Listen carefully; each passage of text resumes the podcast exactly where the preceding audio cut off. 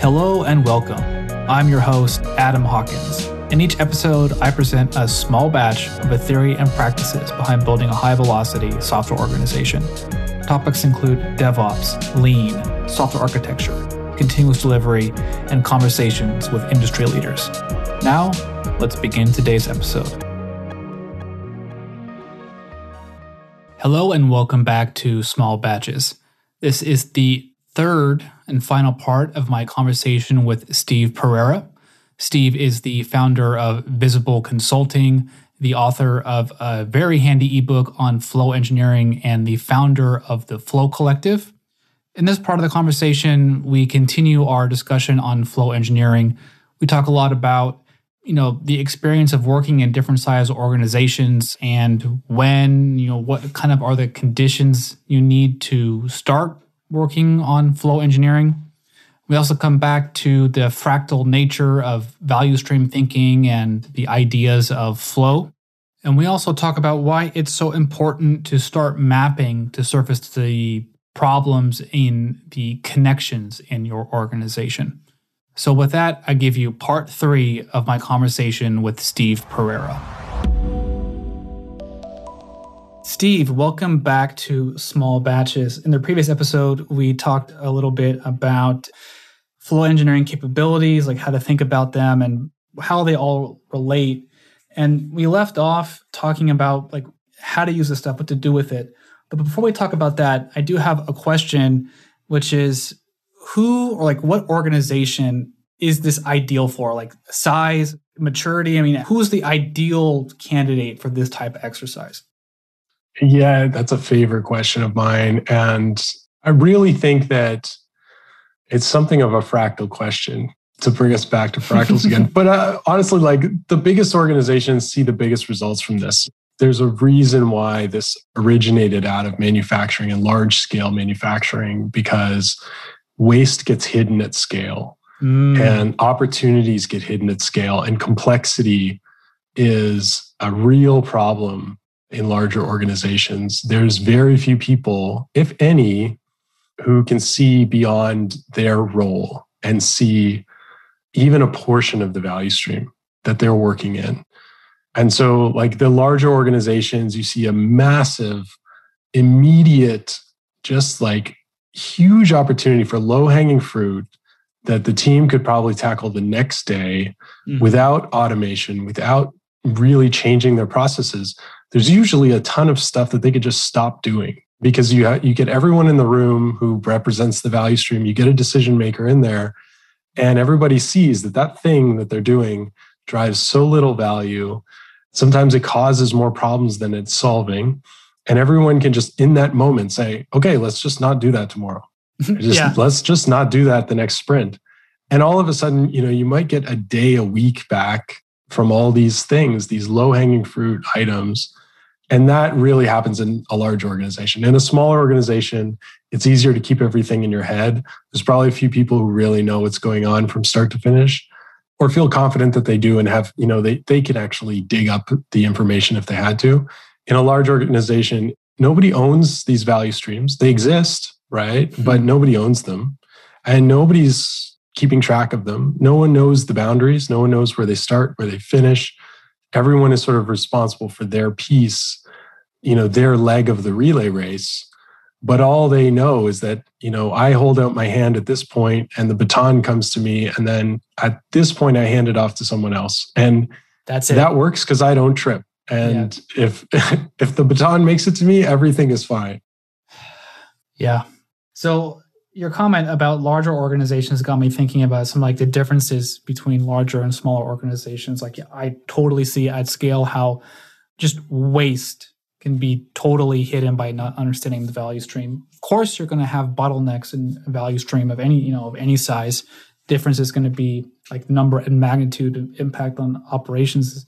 But in a larger organization, a larger system, you're more likely to have like larger waste, just generally speaking. But in a smaller organization where you're like five, ten people, like waste is not necessarily a problem there, different kinds of bottlenecks. So my, I guess my question to you is like in the smaller organizations that you go through this exercise with, I'm going to guess that they're not really focused more like eliminated waste, but more on improving flow through other means.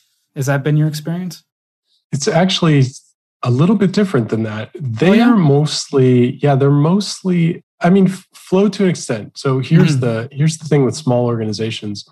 A lot of them are trying to figure out what's going on because they're all running at top speed. They hope they're running in the same direction. But they don't know. And they're headed in towards the same direction. But the level of chaos in a small organization that's kind of hoping for a hockey stick moment or in a hockey stick moment, mm-hmm. there's just so much going on that people really don't understand what things should look like, what they could look like, and even what they do look like. I mean, people are just sort of doing the same thing that they were doing yesterday and kind of making incremental progress and really stressing out about how much they have to do and how little resources they have and how little time they have. So it's kind of like they're aiming for flow. They're aiming for more predictability, more clarity on what things should look like and how everyone can be on the same page. Mm-hmm. And then the side effects are that they develop this ability or this opportunity to kind of systematize some things, build out some lightweight structure that allows them to kind of scale. In a lot of these cases, you know, someone is stuck. They could be leading a team, but they're stuck because they're they're doing the work that they should be leading. And they can't lead it because they're not able to kind of zoom out and look at the process that's there and operationalize that to hand it off to someone. And they can't hire, they can't train because they don't have time, because they're they're busy sawing with a dull saw. Yeah. And what they need is that they need to step back and sharpen it and look at, you know, am I sawing, like people are sawing rocks and they're like, I thought this was a tree the whole time. And anyways, there's a lot that can happen. And I think that, you know, this stepping away and mapping and really understanding with your team also, I think there's a there's a big piece of this in small organizations is that you have to assume that every other person is fine and that they're doing their job without issue, or else, you know, like you don't really have the opportunity to worry about other people and worry about the other contributors to the value stream. So when you step away, you can see that, you know, Sam has been like killing themselves with this one area of the value stream that they own. And it's because somebody upstream of them doesn't give them a slightly different artifact that they could use that would make their life so much easier and cut down their workload by half. These things surface when you you do the, the mapping and you step away as a team. But if you just operate business as usual, Sam burns out, and you know it's an easy fix, and it would just take a conversation. But it's not going to happen until you sort of see the big picture and see where that bottleneck is. You know, it always surprises me like how gracious some people can be with their ability to do workarounds for other people, like just to mm. support other people. And it definitely comes from a good place, you know, like maybe you've, like you could be something as simple as like, hey, I need this in a P D F, but somebody gives you a Word doc and you're like, okay, fine, I'll just do right. whatever I need, I'll convert it. You know, I'm not going to bother that person with that thing. Like, it's fine, I'll do it. And then that sort of compounds over time and like scales up. And then when you look at it on aggregate, you're like, wow, that's kind of a problem. Like it, it, it but this is, um, I think one of the other things too, just to learn as a participant in these value streams, you know, like one really important uh, principle comes from, you know, the high velocity edge, the, or at least not from there, but I, I was introduced to it, the principle of jidoka, which is like built-in validation. Like don't mm-hmm. let defects leave your station. Like don't propagate errors downstream. And the way that you do that is adding like a built-in check to the thing that you're doing to prove like, hey, yes or no, this is good. And like if the instructions say export, you know, a P D F and you have a Word document, well, then you know that you need to like redo that to make sure that you don't cause problems downstream, because the problems are always worse downstream. They take longer to resolve and they have larger, you know, like larger downstream ramifications because, you know, it may not be propagated like one step, but it might be forwarded down five or six steps before it actually gets used. And then at that point, who even knows what this thing is or, you know, what it's for? It's just that baton that's been passed and passed and passed. Yeah.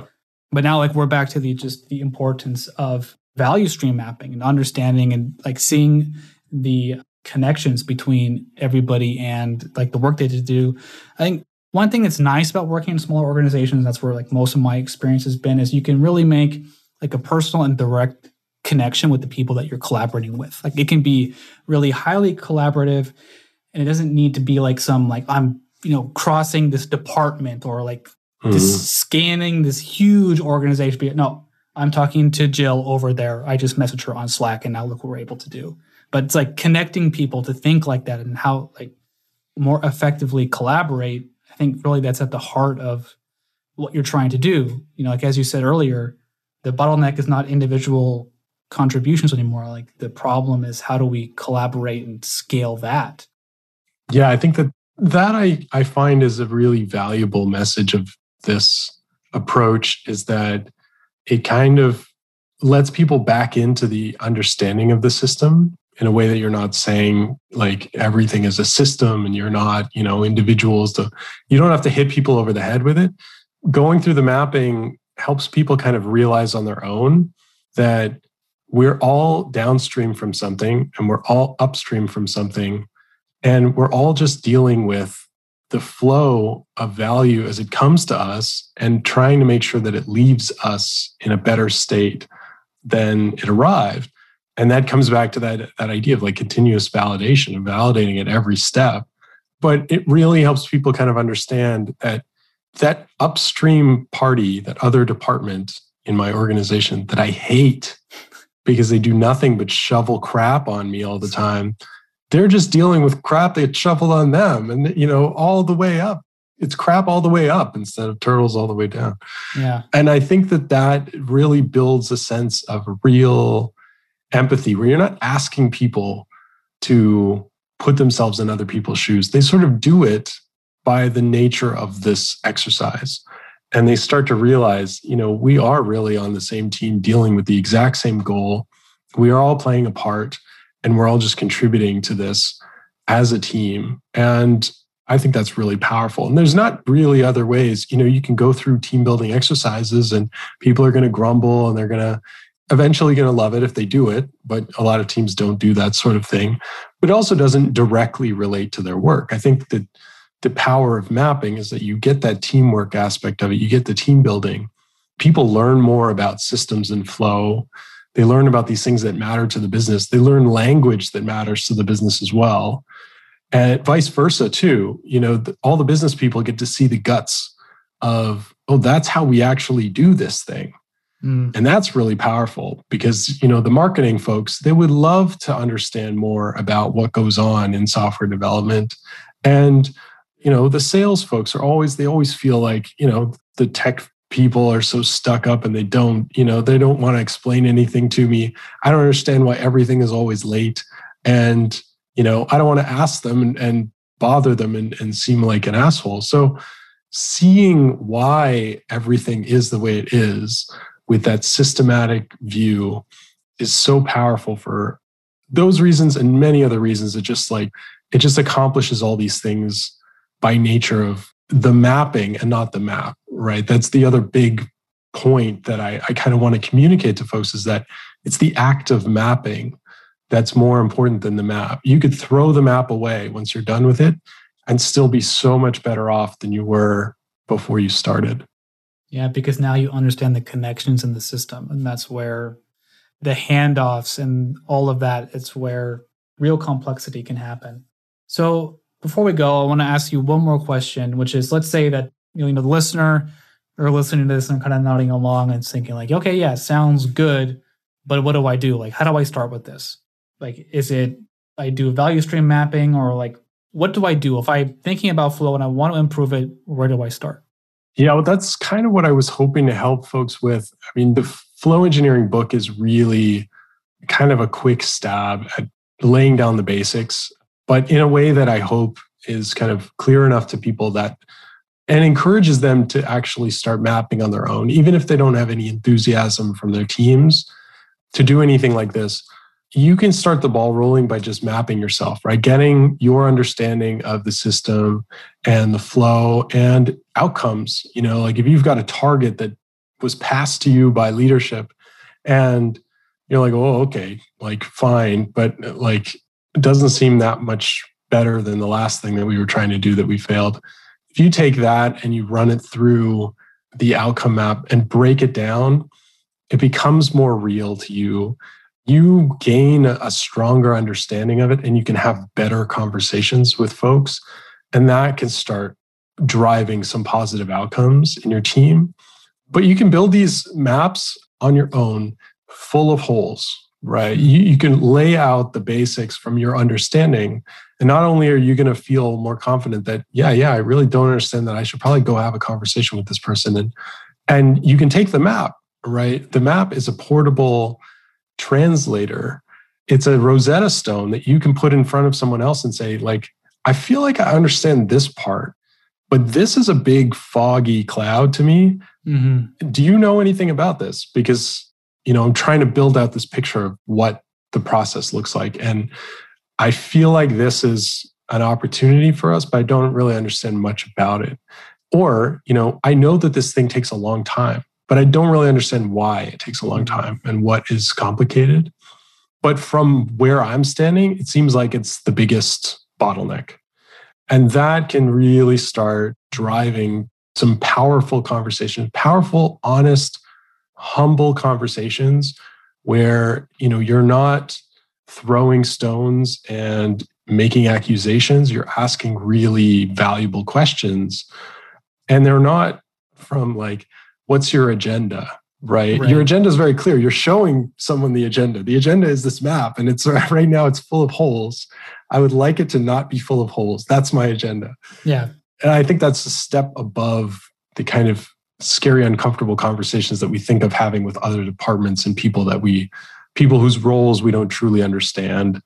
We can approach them from a, a position of curiosity, and they know that once you build out the map, they're going to get a copy of it, right? They're going to be able to see, you know, they're going to understand the things that they don't understand. And so they're kind of invested in building out this collaborative picture. And that's if you have nothing. That's if nobody wants to do any mapping. But odds are you've got enough people who are kind of interested in this. Hopefully you you can convince some leadership who can actually make some changes and, and sign off on some things, or at least support and give you some time to make some changes. And then you can just run, you know, run a meeting where maybe everyone eats lunch, or, you know, I don't like forcing people to have meetings while they eat lunch, but if you're good, if you're in an environment where that's the only time that you can get, you can make progress with that. You know, you can start mapping with that, and you can make it a fun exercise that you come away with insights, and you come away with a stronger team and a stronger sense of how you fit into the big picture, and a new sense of energy and empowerment around your contribution to the big picture. Yeah. My takeaway from what you just said is don't wait.